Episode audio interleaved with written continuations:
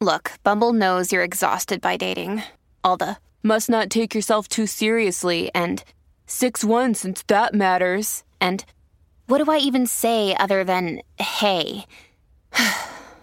well, that's why they're introducing an all new Bumble with exciting features to make compatibility easier, starting the chat better, and dating safer. They've changed, so you don't have to. Download the new Bumble now. Questions you've always wanted to know. Ask Kati anything. Hey, everybody. Welcome back to another episode of Ask Kati Anything. I got a couple of new shirts and I'm very excited. Do you ever just get excited? I know Sean's like, that one's got poofy sleeves. I'm like, that's why I bought it. Um, anyway, just felt very exciting to get something new because I haven't for a while because I knew we were moving and then we moved. And so, you know, chaos. Um, but anyway, just checking in. How are you? How are things going? Let's take a minute. Let's really think about it versus what we automatically want to do, which is say, I'm fine, which no. As I tell my patients, I will not accept fine as a rea- as a response or a reaction. I need you to think about it. And if I think about it, I'm actually doing pretty good today. I think giving myself permission to take one week off from Monday videos, which I know seems so trivial and maybe not that big of a deal, but it's a huge deal to me. And I think giving myself an option or the opportunity to take care of myself or to prioritize my own well being just felt very freeing. so I'm doing good. Without further ado, let's jump into your questions. Okay. Now, the first question today says, What is or are the most common things where a client thinks they are the only one, but really a therapist hears it all the time? What might be the most surprising? Now, this got a lot of thumbs ups and it kind of cracks me up because at first I was like, Oh, are there anything weird that people think they're the only one? There's so many. First of all, we always think we're the only one. We always think that. We think everything is weird. The way we think and feel is wrong or something's off. I don't know why we always think that way, but we do. It's just how we are. I think it, like, my hypothesis would be that we feel and think that way because we don't tell people how we feel and we don't talk about the things that we think might possibly be weird because we don't want someone to tell us that we're weird. Therefore, we continue to think we're the only ones. And when we get into therapy, we think we're the only ones. Um, like, I've had patients who think even like that they're the worst case I've ever seen, or that uh, I've had a patient who thought one of their sexual fetishes, which was uh, a certain kind of underwear they like to wear, was very weird, and I hadn't heard about it before. Spoilers, already heard about it. Um, I had a patient who thought that the their rituals around self injury was so weird. Nah, already heard about it. Uh, eating disorder behavior. I mean, you name it. I don't want to get into details and trigger anyone, but already heard about it, already seen it. Not weird. Um, yeah, even like thoughts that we have about ourselves and even the thinking that we're weird is not weird. It's very normal. Yeah, I honestly believe that everyone thinks that they're the only one. And sure, you might be the first one we hear it from, but you will not be the only one. The thing that the more I've uh, been online, to be honest, because I can talk to so many more of you than I can just in practice, but even when I have my private practice, I, it's like everybody thinks that their situation is weird and that they're the only ones. And the more that I've been online and the more I've talked to people, the less you can surprise me. I don't I don't even know if I can be surprised if I'm being honest. And I doubt you could come at me with something that you're doing or thinking or feeling that I haven't already dealt with. I mean, I had a patient I mean, I don't want to give away any information, but anyway, I've had like strange piercings and tattoos that were done as a way to cope with trauma and as a way to self injure. And I've had people who, you know, again, like weird sexual fetishes that they think no one's ever heard of before. I've had quite a few of those. Um, yeah, anxiety thoughts and uh, behaviors with family and yeah, all that stuff. Reenactments of trauma. Yeah, I've heard it all, I think. I mean, I'm sure there are things out there that I haven't heard of yet, but that doesn't make you the only one. That just means you're the only one that has told me specifically. And yeah, what I was going to say, and I got off topic, was the more I'm online, the more I realize just how how not alone we are I think that's a really powerful thing for all of us, but especially those of us with mental health issues, is that our brain because it hasn't heard from anybody else or no one else has talked about it. Hopefully that's happening less and less because more people are talking about it. And especially in our community, people are so courageous to share their own stories and are willing to be vulnerable so that they can know that they're not alone. And then other people can also know that they're not alone. But anyway, I feel like the more that happens, the less this will go on, but we still have a ways to go. And so a lot of people, before being able to talk about it or get on into online communities about mental health, they just think that something's weird and that they are the only ones because obviously if you haven't talked to anybody about it you are the only one because you didn't give anybody the opportunity to tell you about it. And if you know anyway long story short all things are common things. I hear a lot about uh suicidal self injury thoughts and people thinking they're the only one. I hear a lot about thinking I'm the worst case or it's never going to get better and I'm the only one going through this. Yep. Grief can tell people. I've had patients think that their grief, they're the only one that's having trouble with their grief and reacting the way they're doing or the way they're reacting. I mean, not the only one. Um, yeah, I mean, you name it, you guys. Panic attacks. A lot of my patients think they're losing their minds and they're the only one that's ever gone through that. Mm-hmm. Again, not the only one.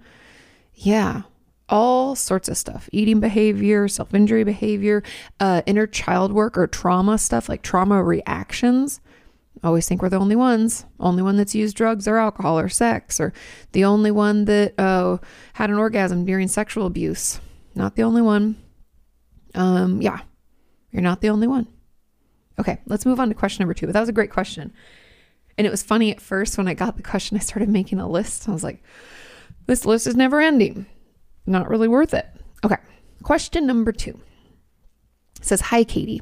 How do you handle a client that appears to be really struggling at the very end of a session? Oh, that happens all the time. It's usually due to attachment, but I'll get into that. As in, about to burst into tears and very obviously just trying to hold everything together, but unsuccessfully? I have complex PTSD, and my biggest triggers are feeling dismissed or abandoned. Hmm. I've been in therapy for over a year now. At one of my last sessions, we talked a lot about my lack of self worth and not wanting to take up space in others' lives. And I was doing okay until the last couple of minutes, where a whole wave of emotion came over and I got really overwhelmed. My therapist saw what happened, asked about it. I told him, and he listened. I mentioned the little amount of time that was left, and he said to just go and sit in my car and let it all out. Mm-hmm which I understand. But with everything we had just talked about, it felt like he was confirming that I was taking up too much space. If I had stayed in an extra couple of minutes so I didn't suppress anything. Hmm. I was his last last session, so it's not like he had another client waiting for him, and I've never stayed late before. Any advice on how to bring this up with him while still respecting his time and the the time limit of sessions? Okay, this is great and something that I used to deal with all the time, especially when patients know they're the last patient. If they struggle with this kind of thing, they always have this urge. I mean, you said you didn't, but I had a patient who used to always want to stay late. Um, so, okay, now let's get into this. Now, when we have when we have the urge or when we tend to struggle, okay, if we struggle at the end of a session, what can happen all the time. Something that is really important when it comes to being a therapist and having healthy therapeutic boundaries in order to continue having a healthy therapeutic relationship is to hold space and respect time. Now, the reason for this, meaning that at 50 minutes, I'm usually ending. I do not run late, by the way, you guys. In my office, rarely. If there's like an emergency or someone's really like melting down, I may go over by a few minutes, but I almost always end before that hour so that I'm not late with my next patient. I hold firm. And what that means is that I would say something like your therapist said to you. I'd let you talk about it. And I would say, go sit in your car and let it out. And then check in with me, send me a text or email later today just letting me know how you're doing. I won't reply, but know that I will read it. Try to contain, hold boundaries. Now, I know you might be thinking, Kati, that's really harsh and like they're having a hard time. You should let them stay. Here's the problem with that. Now, in therapy, for the type of therapy I do, especially because I deal with a lot of BPD, complex PTSD, and eating disorder behavior, boundaries become something that we we as patients struggling with that can try to push. Because of that fear of abandonment or feeling dismissed, we can push the boundary in order to try to by passive behavior really try to prove otherwise. And it's not that I'm trying to prove that I'm abandoning you or dismissing you, but what I'm proving is consistency. Consistency is actually more therapeutic than being able to stay an extra few minutes.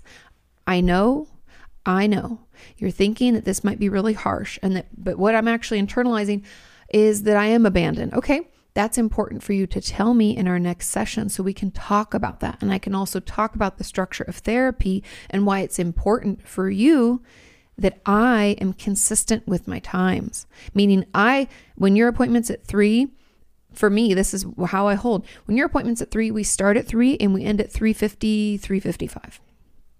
That's what you can count on. And I will hold firm to that so that you know that that's what you can count on. And over time, that consistent showing up, starting and ending in the same roughly amount of time, starts to feel healing. Because when we struggle with complex PTSD or even BPD, the inconsistency and not feeling contained. So if I overstep those boundaries and let you overstep them, it will feel a little, might feel good at first, but then it starts to feel a little out of control and you'll try to see how far you can push it. I learned my lesson back in my early days of treatment when I worked at the the Center for Individual and Family Counseling in North Hollywood is if you let someone kind of push them they'll they'll feel less contained and start to kind of not uh, melt down but they can have a, an intense emotional reaction to it because I know it seems weird, but that consistency and that containment for that specific amount of time is actually really healing. Does that make sense? I hope it does because it's not done in any way to abandon you or dismiss you or make you feel like you can't take up space. It's more about being consistent and containing it. And also, and then what I loved and why I was like, I probably would have done this exact same thing as your therapist is then they said to sit in your car and let it all out. Meaning, I know you are able to soothe yourself. In a way, I'm giving you an opportunity to kind of reparent or work on that, like do some of that inner child work where you can allow yourself the space to feel what you need to feel and calm yourself down enough in order to be to safely drive home. And I would have done the check-in just because I do worry about getting home safely and not dissociating and all that stuff. Um, yeah. So so that's kind of what i would have done. But but yeah i would so that's why that happens. And so what i would encourage you to do since it seems like in a way it was very harmful to you and even though i do believe it was the best thing that they could have done i would bring it up in your next session and just say you know last week or two weeks ago or whatever um when i was kind of falling apart at the end of session you told me to go to my car and you know, let it out, I felt very dismissed and kind of abandoned. And I know that comes up a lot for me, but I want to talk about this because I don't know why it came up so strongly in this scenario. That's the best way to go about it. Because instead of what, what our urges, especially when we have complex PTSD or even those of us, those of us with BPD, which there's quite a bit of overlap in symptomology if you don't know, but is we want to blame someone or blame ourselves. So that's kind of how we operate is kind of through this like emotional volatility, right? Our emotions can feel like they run the show. We don't have control over them, they run the show. And so I would assume in this case, we're mad and we're hurt and we kind of want to blame our therapist for doing that to us. And why wouldn't you let me stay for those next few minutes? Da da da da, right? Even if we don't say that out loud, we might have thought that, and that's okay, okay? But we need to be curious about all that brought up for us and why that was so triggering. And how did it go? Because this is what I would talk if you came into my office and said what I said to you, like, I'd like to figure out why this was so such a strong reaction for me. I would say, okay, well, walk me through what happened when you left. Okay, what were some of those automatic thoughts? Can you remember? And I'd probably wait for a bit and it'd take you a while to recall. We'd write some of those down. Kati's such a jerk. She left me hanging. I feel like I don't belong. I don't deserve to take up space. Uh, I'm abandoned because I was having a hard time.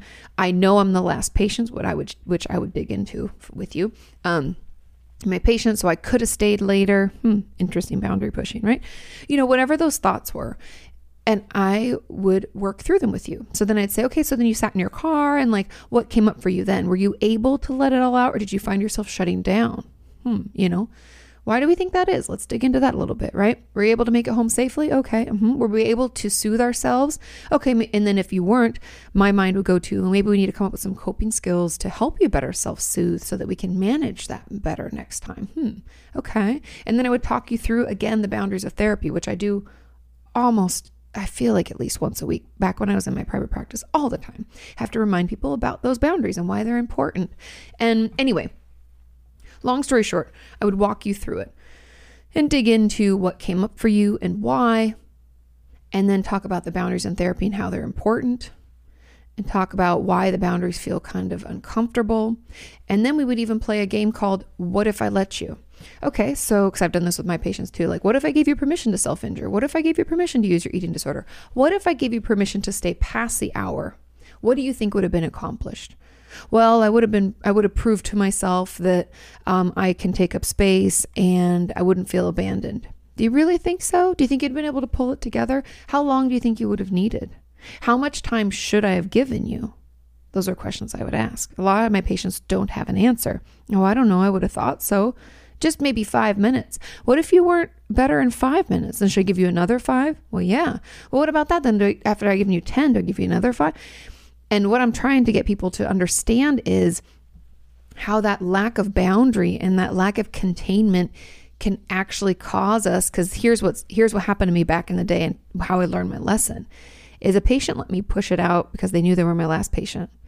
I pushed it out 10 minutes. Okay, they went. Bye-bye. Next week they wanted to push it 10 just for starters. And they became so emotionally overwhelmed at the end of every session. My supervisor, Ken, who I loved, God bless Ken, he was amazing.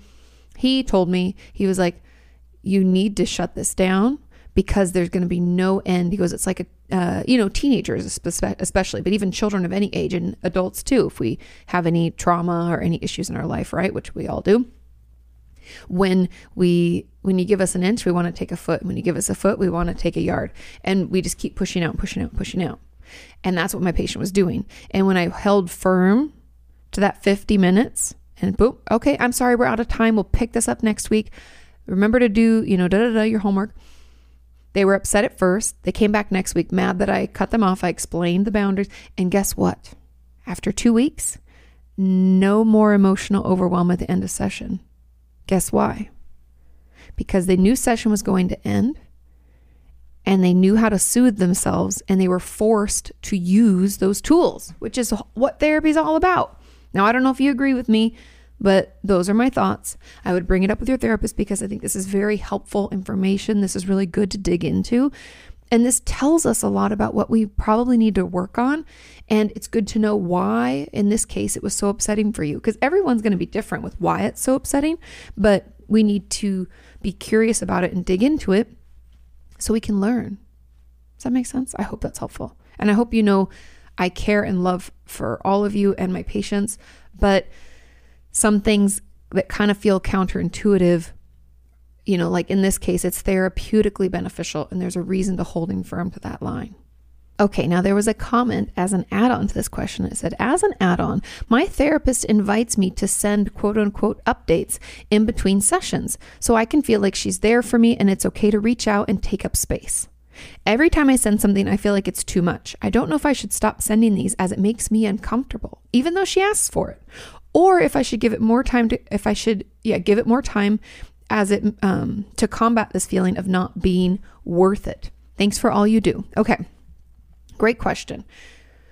Again, please tell your therapist this is what's coming up for you. Tell her that you don't feel like you're worth it and you struggle to send these updates.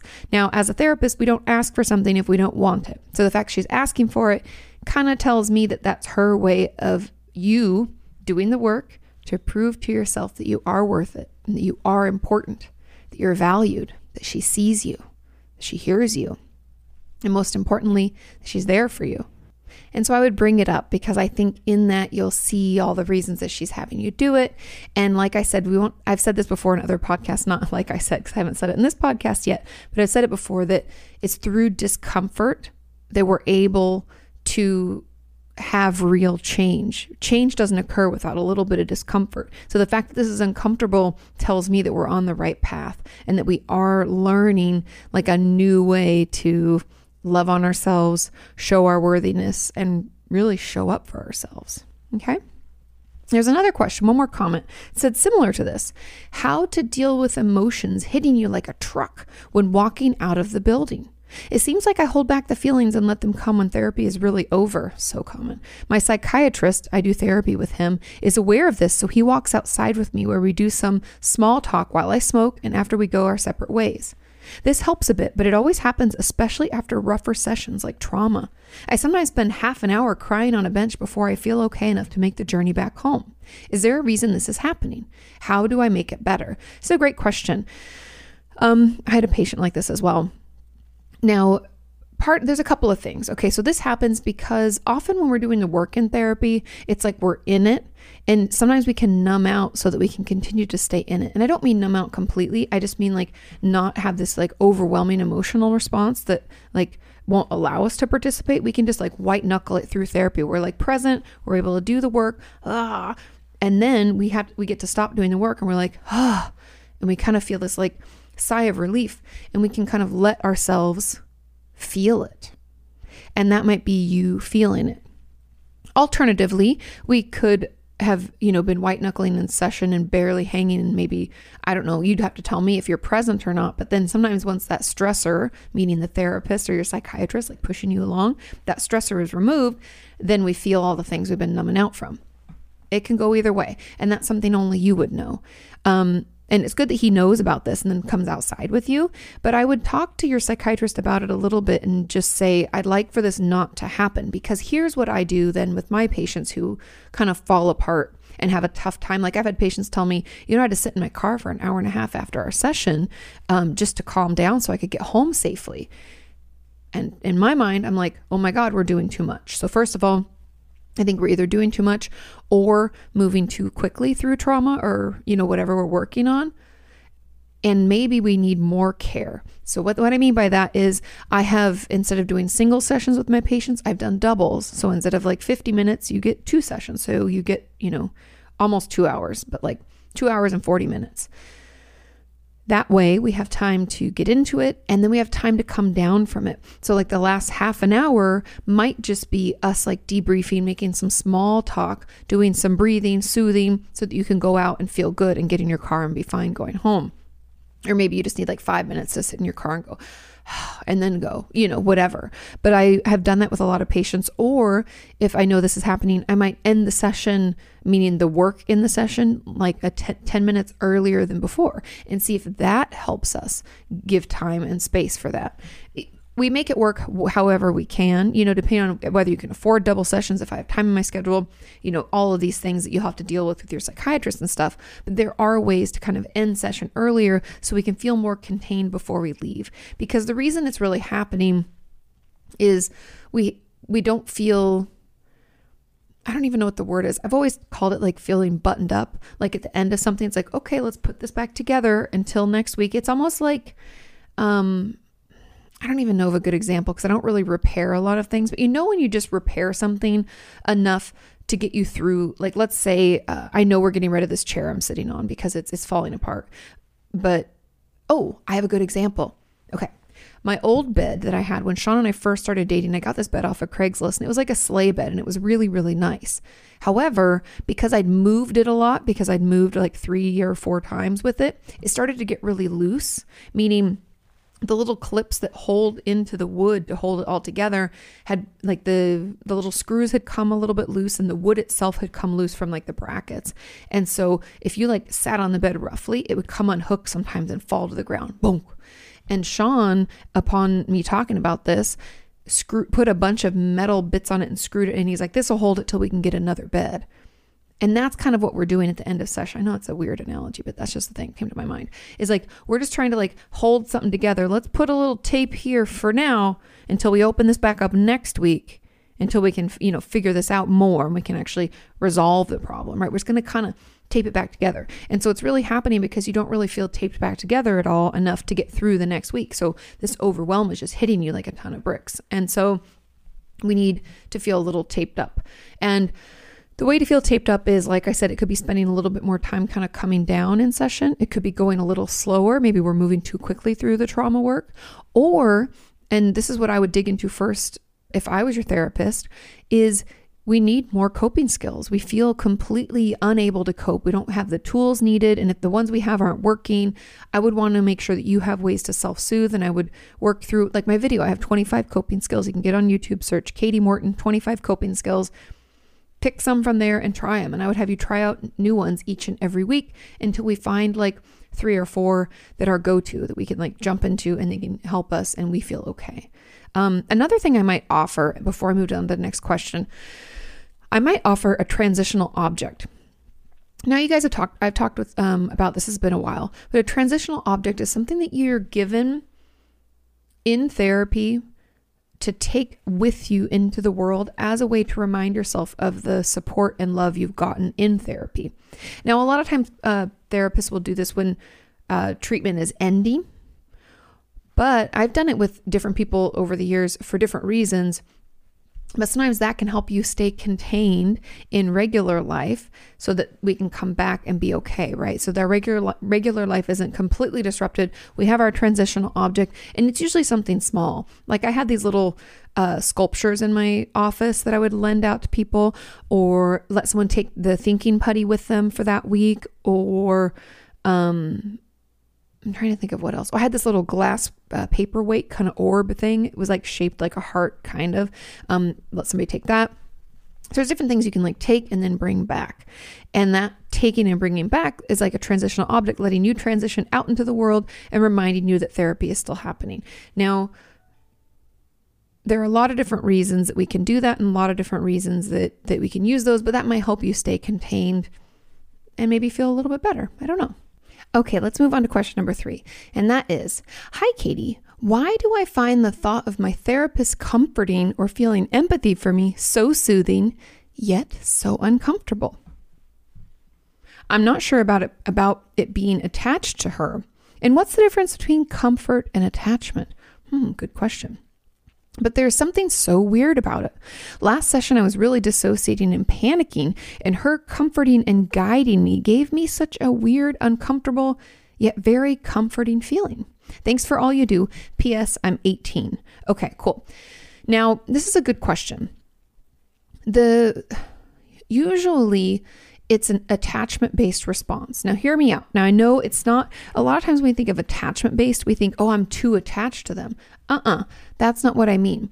We can have attachment issues in in our like blueprint that we were given because our parents or whoever took care of us was kind of a trashy parent in one way or another. So we have those attachment issues. So when it comes to relationships in our life, we will act in a way to almost reinforce that attachment issue. Does that make sense? So what I would what I would hypothesize happened to you as a child or younger person is that your your parents were not very emotionally supportive of you meaning that maybe things were good on paper. I don't even know if they were but let's say maybe uh you know they put clothes on our back and food in our mouths and a roof over our head. And like for all intents and purposes our parents cared for us but they weren't really there for us to talk to for to listen to us to soothe us when we needed or let us know that we're important or we're okay you know all that stuff.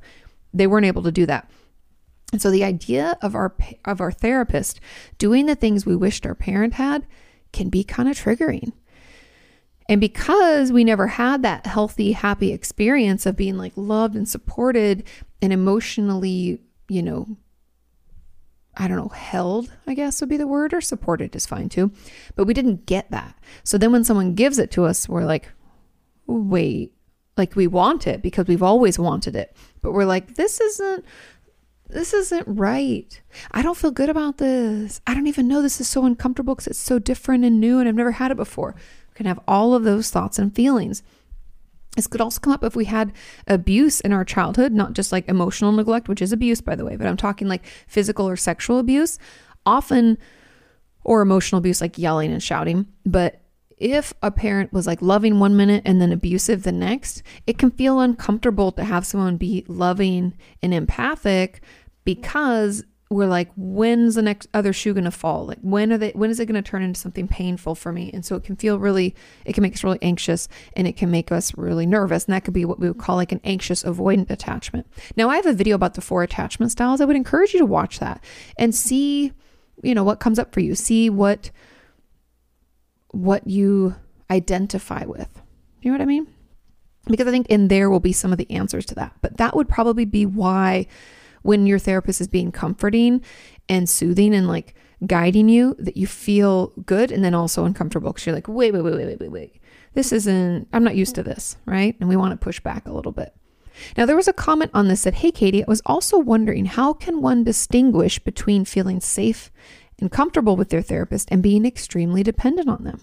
I sometimes find myself worrying about worrying about how hard it would be for me to deal with certain things if I had to stop therapy. What would you suggest for a healthier attachment style? Now,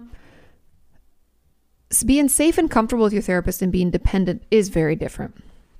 And here is the difference. Being safe and comfortable means I'm okay sharing things that I'm dealing with, going through things with them, crying when I need to. I can do that. It's hard, but I do it and I feel contained there. I feel okay doing it. I don't feel extremely overwhelmed by it.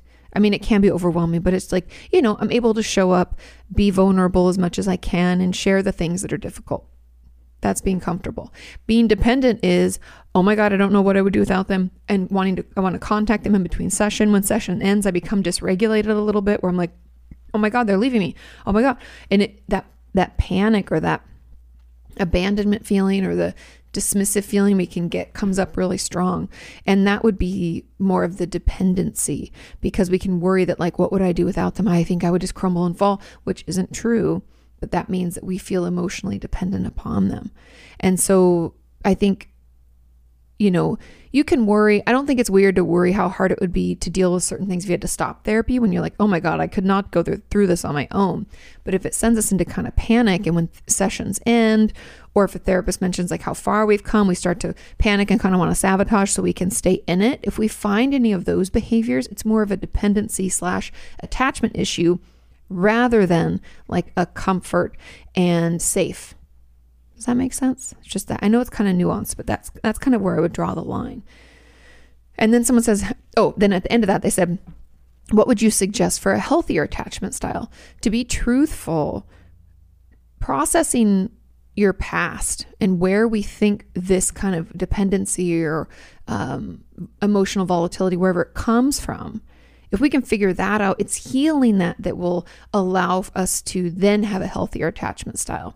But in the meantime, you can kind of count on your therapist to uphold those boundaries, like I talked about, like earlier, is you know, stopping at a certain time, showing up for you, that consistency, that communication, all of that is key to kind of healing and in a way demonstrating a healthier attachment style so that when we are able, we can meet them, you know, where they're at in a way. And we can also process through what's coming up for us as we work towards it. Because it's very common. I feel like almost everybody who gets into therapy and has any trauma is having has some issue with attachment. And so any therapist worth their salt is going to be able to talk you through and work through it with you and let you know you're not alone and you know we'll get through it. Now the other comment on this said when does it cross the line from really clicking with your therapist and having a genuine healthy relationship to being attached? And that kind of goes back to what I'd said earlier where it's you can feel open to sharing what you need to share even though it's a little uncomfortable but we're not like thinking about contacting them in between session, feeling dysregulated when session ends, feeling like they're abandoning us, wanting to like have transference in session where we treat them like the parent, maybe our mother or father or whoever who didn't treat us well. If we find ourselves doing that a lot, that's kind of indicative of being too attached and, and struggling with the therapeutic relationship and boundaries. And it's not bad. I don't bring that up to say it's bad. It's just something that we have to process through. It's what we should work on in therapy. Does that make sense? I hope so. But that's that's that kind of difference, you know, between feeling comfortable and being overly attached or dependent. Okay, let's move on to question number 4. And that says, "Hi Kati, are there any real or oh, is there any real therapy work in the beginning when the client comes in every session with a whole bag of stories to tell? My therapist encourages, encourages me to talk about anything on my mind or how life has been because she wants to give me that space rather than follow what's on her notes. Hmm. But because I don't see her weekly, I can't afford it. So much happens in between, and I always have things to talk about. But if we are always trying to manage present day challenges and crises, when will we get to whatever she has planned? As in the notes or treatment plan, the main bulk of therapy? Or is it in the firefighting conversations, quote unquote firefighting conversations, focusing on what's happening right now? I hope this makes sense. Yes, that makes so much sense. And it's a great it's a great question. I really think that you need to talk to your therapist about it a little bit because what I would encourage you to do is let them know that you're worried about this. My anxious patients, for instance, have so many things that they can tell me and talk to me about, and so many worries and stories and things. And we do a quick check in at the beginning, uh, maybe five to 10 minutes max. And then I say, okay, let's move on to more of the meat of things and we dig into what, what we're really trying to work on right maybe the trauma maybe um, maybe it's eating disorder stuff you know because a lot of people I will be honest, a lot of my patients will want to use that like opener conversation to like eat up time so that they can kind of put off talking about the hard stuff. And so sometimes I'll just hit them with it right away, like a couple minutes and I'm like, okay, so the week was okay. Let's, how's the food? How's it going with, like, I just ask straight up after a quick check in. Um, because I know they don't want to talk about it and no time like the present. Let's just jump right in. I'm not going to pussyfoot around. I'm just going to jump right in. And so I would let your therapist know that you're concerned about this, that you'd like to get into the things on the treatment plan. There, there's no, a lot of times therapists are just feeling us out, right? To kind of gauge that level of like, how far should they push us? How fast should they go? And I think this is your opportunity to tell your therapist, hey, I'm ready to go. Like, let's get into this. Enough of this checking in stuff. I have lots of stuff that happens to me, but I don't feel like we're getting anywhere unless we dig into the deeper stuff. That's okay. Perfectly normal. Just talk to your therapist and let them know. And then chances are, next session, they'll jump right in. Um, and it's okay just to say, hey, I feel like we do these like check ins at the beginning, and it turns out being the whole session because, you know, a lot's happening. But I'd really like to dig into the things that you have notes on and what our treatment plan is. That's fine to say it that way. It's your treatment, it's your time, it's also your money. And you said you can't afford to go more often. We want to make the most of each and every session. Now, sure, I also want to put out there that we can all have weeks where we have a crisis and it feels like we can't not talk about that. But if we can't afford to go more often, then we need to kind of summarize it quickly at the beginning so that we can get into more intensive stuff. But I'll even myself, I spend one session every couple months where I just have to vent about something that's happening now, right? And I try to keep it to that. I don't, I personally don't like to take up too much of my sessions either just talking about what's going on because I can do that with my girlfriends too. And so, anyway, I just want you to know that it is normal that every once in a while spend a whole session talking about a current crisis. But if we feel like we're always in a state of crisis, even that alone is something that we should be talking about in therapy. How I constantly feel like I'm in a state of crisis and like, where is that coming from? Right? Because that's actually more important than the real quote unquote crisis that we're experiencing. Does that make sense? And that way we can kind of start moving through the bigger things so that we can feel better. Okay? I hope that makes sense. Let's move on to question number five. This was an interesting question. It says, Hi, Kati. Ethical question to ask. What if you had clients who did very bad things or shameful things? Should they mask it when they go to therapy or just say everything into the into detail? Like what if a client says they're abusing a protected class or they admitted to murder? Now this isn't even ethical, this is actually legal meaning that I could lose my license if I don't report abuse. So if you are abusing a protected class, and a protected class is uh, children, elders, or dependent adults, meaning anybody over the age of 18, right? The rest are children, anybody over the age of 18 that requires, that's dependent on someone else for their care. So someone who doesn't have the ability to take care of themselves would be a dependent adult. If anybody's being abused, I am a mandated reporter. I'm legally mandated by the laws in California and soon in the state of Texas when I get my license here to report it. And even actually now that I'm in Texas, I could still I could still report it because I'm still a mandated reporter federally. So anyway, I believe so. Actually, I should double check that before I say it. But anyway, I would have to report it, and I would have to let you know that I have to report it.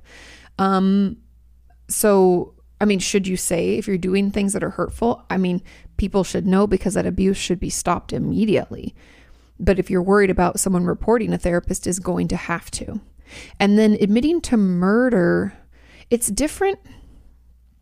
I don't, I'd have to dig into my law and ethics handbook, but I know that if I, I have duty to warn, which is like through Tarasoff. You can look up Tarasoff. It's T A R A S O F F. And it was because of a case of um, a woman who was killed and the therapist knew because the patient had told them ahead of time. And so, if we have um, an identifiable victim and you know we have like a timeline and we have all this information almost like in the a case of suicide where we have to like 5150 or protect our patients as much as possible we have to do the same we have Tarasoff so we have the duty to warn meaning i can break confidentiality to tell this person that you're wanting to kill that you're going to kill them. But if something has already happened, so let's say you've stole or committed murder, I don't believe I'm mandated to report that. I again, I'm sure every state is different, and I'd have to really dig into my law and ethics. Um, but I think it's more about the the warning of it because I can though if they do get enough evidence, I can be called upon in court um, and get a court order. And I forget how much I can share. There's limitations depending on what it is, and you have to sign off on some of it. And there's all sorts of weird uh, legal stuff. But in in reality, I'm going to report abuse if I hear about it. If it's past abuse, I don't have to report it unless you're still around someone in that protected class. I think you could be a threat to someone currently. Then I report it or if you are homicidal meaning you're going to murder someone or you're you're thinking about it and you have a plan and think the threat is imminent then i will warn that person. So those are kind of the things i guess. There's a ton of legal stuff when it comes to being a therapist or any kind of mental health professional or health professional as a whole. Even teachers are mandated reporters. There's a lot of jobs where we have licenses in our states where we are held to this higher standard and we because we would be the ones to maybe know about something first you know, the we should be reporting it so that people can be protected, right? Okay, let's move on to question number 6. And that question says, "Hey Kati, how do I be okay with being myself in therapy?" Hmm, I have social anxiety, so I always have trouble talking in session. Even answering simple questions is hard. But last session, I was able to open up more than ever before and just be myself, like how I would be with someone I know well and trust. Now I'm so nervous about what my therapist thinks of me, and I'm starting to regret opening up. Hmm, interesting. I think part of my problem is that I don't really like myself, so it's hard to believe that my therapist isn't judging me. Interesting. This is probably a stupid question, but is it okay to truly just be myself in therapy? Thanks for all that you do. Okay, to answer your question short, in a short way, Yes, it's okay to truly be yourself in therapy. Therapy is a judgment free zone. But what is really great and interesting and what makes therapy just amazing is that shit comes up. Because the therapeutic relationship like opens us up to this whole other way of thinking and our real life stuff not a whole other way of thinking i guess. It like opens us up so that our real life issues are presented in therapy. So they come up and we're like shit it's here also. Yes everywhere we go there we are as my old therapist used to love to say. You can run away but wherever you go there you are. So Yes, it's okay to truly be yourself. And here's what I would encourage you to do in session let your therapist know this is coming up for you. Let them know that you feel nervous, you know what they think of you and you regret opening up and and how this applies in your regular life too. Like you see this happening and now it's happening here and you want it to stop. I know that sounds really simple, but that's honestly the truth. If we just give our therapist the information, let them know what's coming up for us and why we maybe have trouble talking or what we're feeling bad about or what we're worried about. Then they can help us with it. Then they can dig in with us. They can ask questions, guide us toward a greater understanding of why we feel this way. Now, obviously, some of this is coming from social anxiety. But where's that social anxiety come from? What is it that we're so worried about? What's this judgment? What what was it like growing up? I would be curious how school used to be, and if we ever remember a time not being socially anxious. Maybe we don't, maybe we do. Does anybody in our family have anxiety? Hmm, how do they react to it? Hmm, okay, I would dig into that. Then I would dig into like ways we can build up our self confidence. And I would start with small things. Like I have that whole video about building self confidence. I would encourage you to check it out. You can just get on YouTube and search Kati Morton self confidence and it'll come up. But for my patients who are super socially anxious, a lot of times I'll ask them to just today, when you're walking around, make eye contact and smile at a stranger. Now, I know people are sometimes wearing masks. If you're outdoors, hopefully you have the opportunity, you know, to smile and show the smile. But making eye contact with a stranger and smiling is nice. Or then taking a step further, I'll have my patients say good morning to someone they don't know. I know, makes us anxious, but it's kind of that practice of putting ourselves out there and challenging it because the thing about anxiety is that it grows and gets larger and more invasive in our life the more we give into it. So the more we push back against it and prove to our brain that it's not that scary, that people don't hate us and aren't judging us constantly, the the better able we'll be to overcome it and go out into the world not feel so anxious. And yes, I know it's hard and yes, I know it's not ideal, but you can do it. And then as far as what I talk about in that one video about building self confidence, some of it's just being kind to others. We get as much out of it as we put into it. And another is, you know, build what we call building mastery in the DBT world or dialectical behavior therapy world. And that means like doing something over and over until you get better at it. This could be like, I want to learn how to play guitar. So you start learning how to play guitar. Or maybe I want to master, you know, a certain recipe, or I'd like to get better at public speaking. So I jo- join Toastmasters, or so. I'm just saying like random things we want to get better at. It could be any number of things.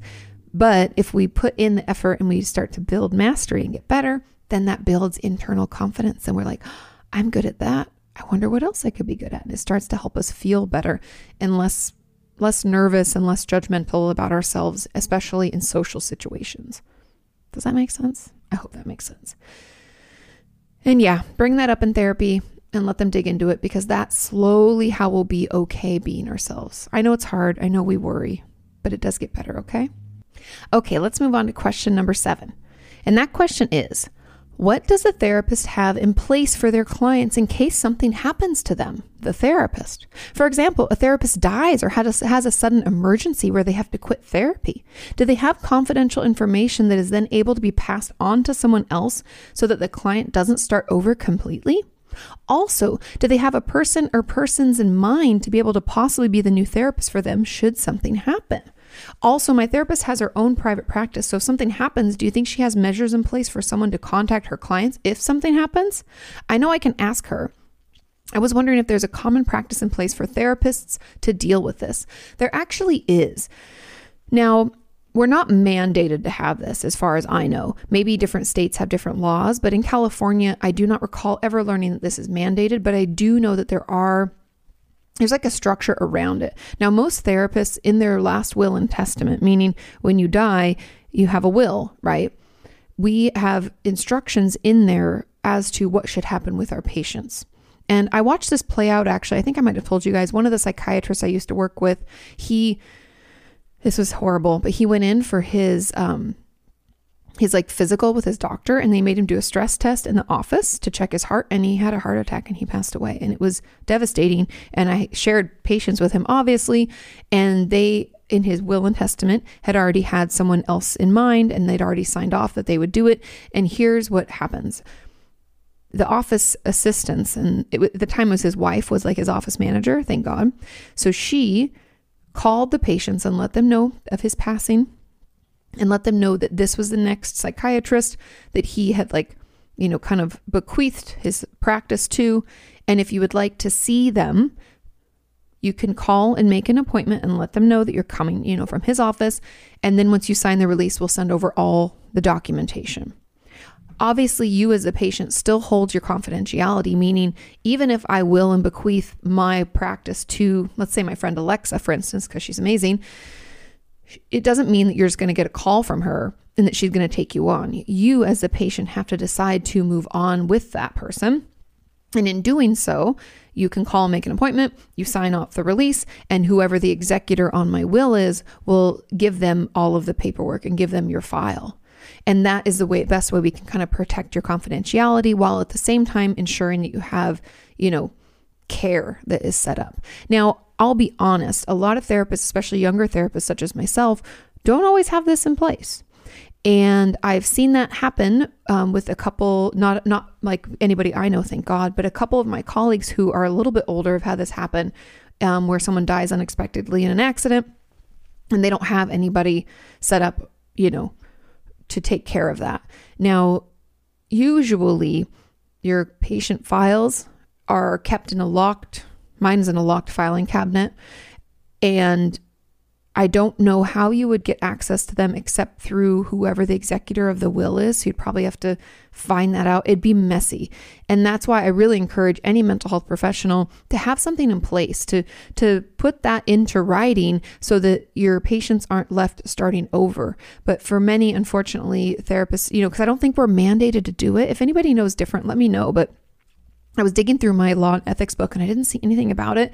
Doesn't, and again, every state might be different, but usually it's all locked up and protected. And then the only way it can be unlocked is usually through another professional that's given access to it. Again, they can't go through your file because of confidentiality, but they will be able to get it if you sign it sign a you know a release of authorization and you make an appointment with them then they'll get to have access and they'll take your file and they can work with you or if you want to move on to someone else they can pop that in the mail and get that over to your new provider. But that is really a sucky thing to have happen. And logistically, it's a nightmare.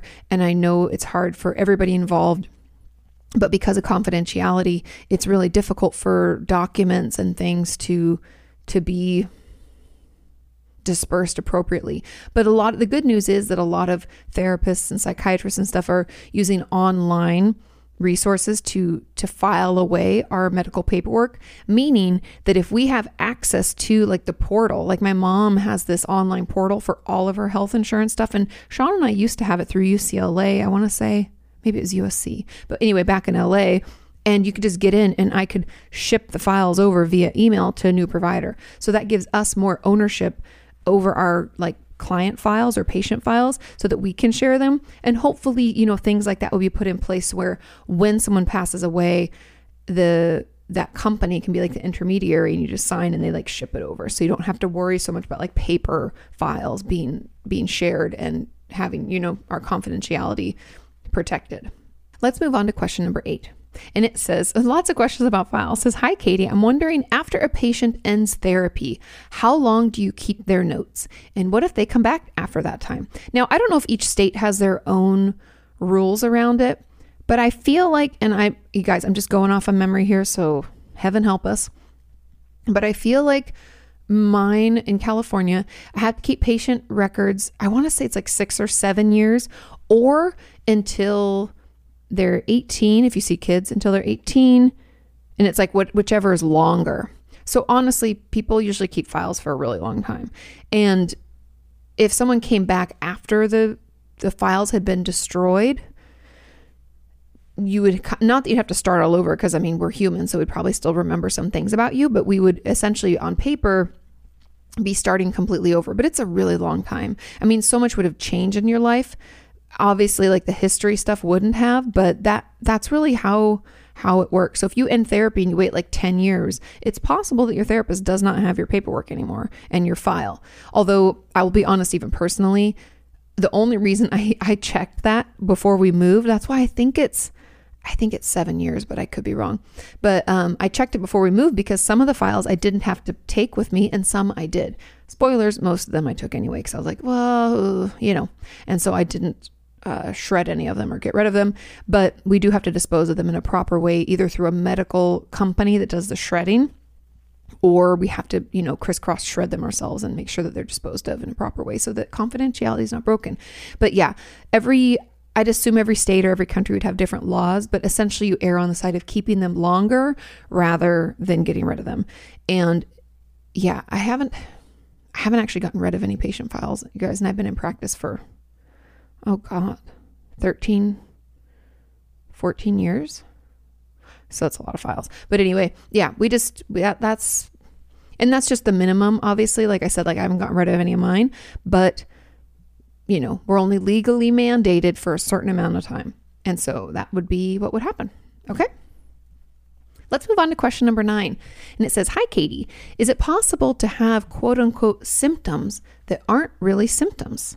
I feel like I'm now hyper analyzing everything I do, thinking that maybe it's a symptom, but I wonder if some of them are just my habits and not a sign of mental illness.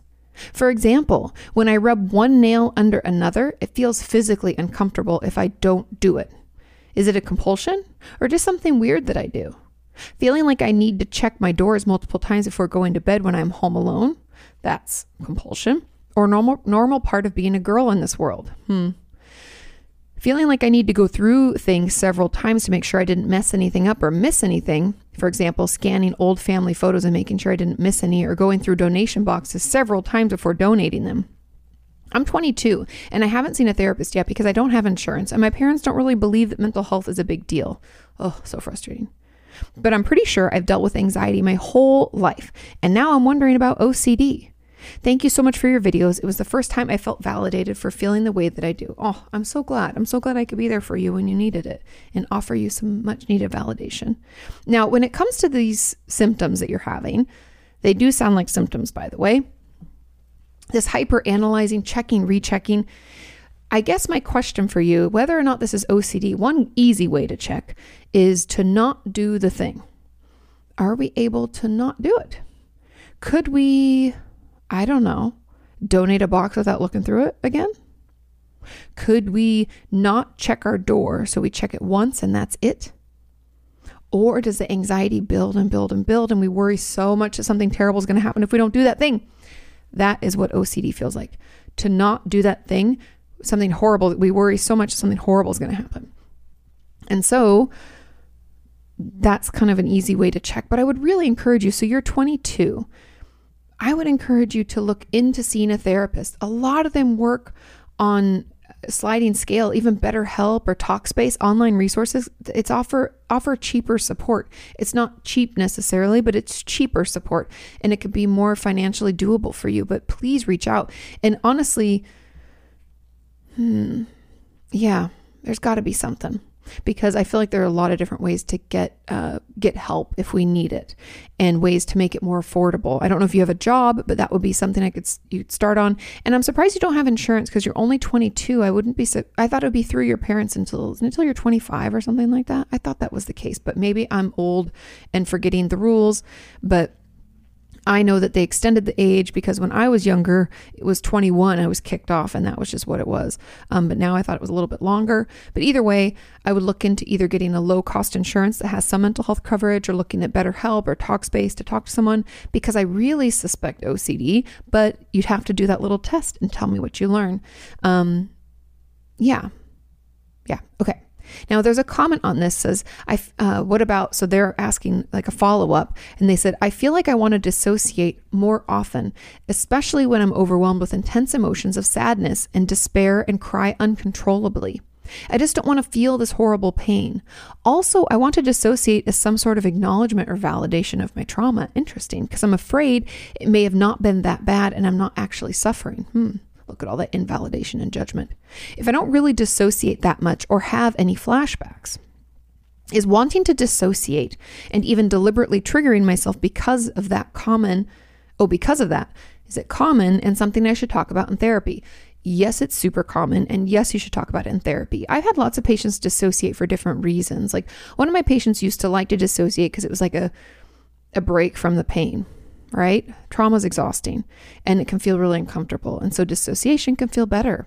And she used to do that on purpose, purposely trigger herself, trigger herself into dissociating so that she could just get a little break. And we talked a lot about that and processed a lot of that and it was coming up with other coping skills and other ways to soothe that wasn't dissociation because what had happened then she was triggering it so often that it was like dangerous for her to drive and she would struggle to come back and dissociation was like happening more and more and more even without her triggering it and so we kind of had to get it under control so it didn't feel so reckless for her um, and then you can also you know obviously dissociate because of trauma like you don't even trigger it it just happens but um but yeah, in this case, it sounds like more of a validation, but please bring it up with your therapist because it's really, really common. And understanding why it's happening and why you're doing it. And part of that, like, uh, minimization of the trauma and acting like maybe it wasn't that big of a deal, like all of that shit talking you're kind of doing to yourself.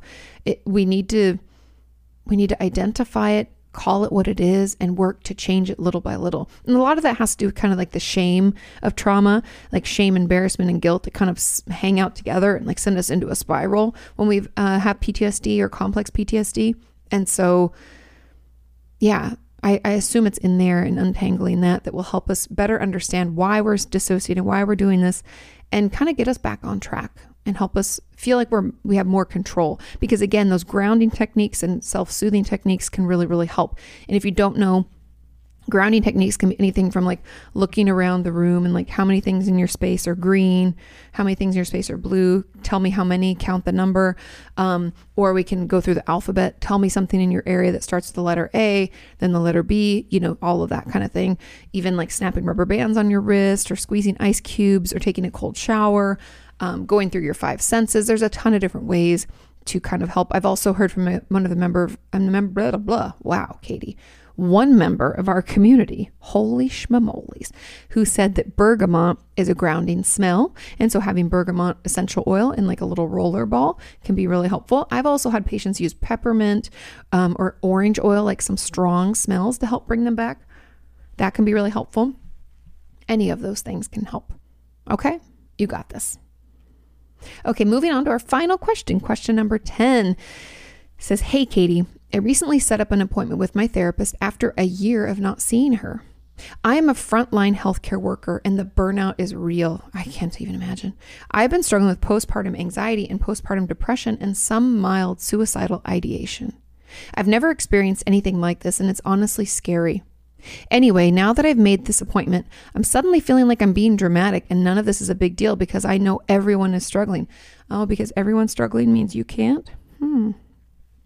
Oh, the caretakers in our world have a tough time taking and receiving the care themselves. Okay, I'm having a hard time coming up with what I am even going to say when she inevitably says, What's going on? I already struggle to be honest in session and not downplay. I'm also worried about traumatizing her with the details of my work over the last 18 months. Oh, look at you, such a caretaker. Typically, I know that you should be able to tell your therapist anything, but this is such a shared trauma, so I know she's feeling it too. I feel awful adding to it for her. Hmm. How do I balance sparing her the graphic details while still dealing with it myself? Okay, I thought this was a great question. And I really wanted to add it in here because our poor frontline workers are being traumatized daily. And that was actually a question kind of in a comment that I wanted to add in where it said, coming from a chronic illness patient, all of the frontline workers are awesome. Big question here are all of the frontline workers plus the staff that cleans the hospitals being traumatized? And the answer is unfortunately yes. Seeing death and dealing with the the fear and the worry over this last year and a half, I mean, yes, they're just being traumatized. There's so much worry and fear and death happening. It's just it's overwhelming.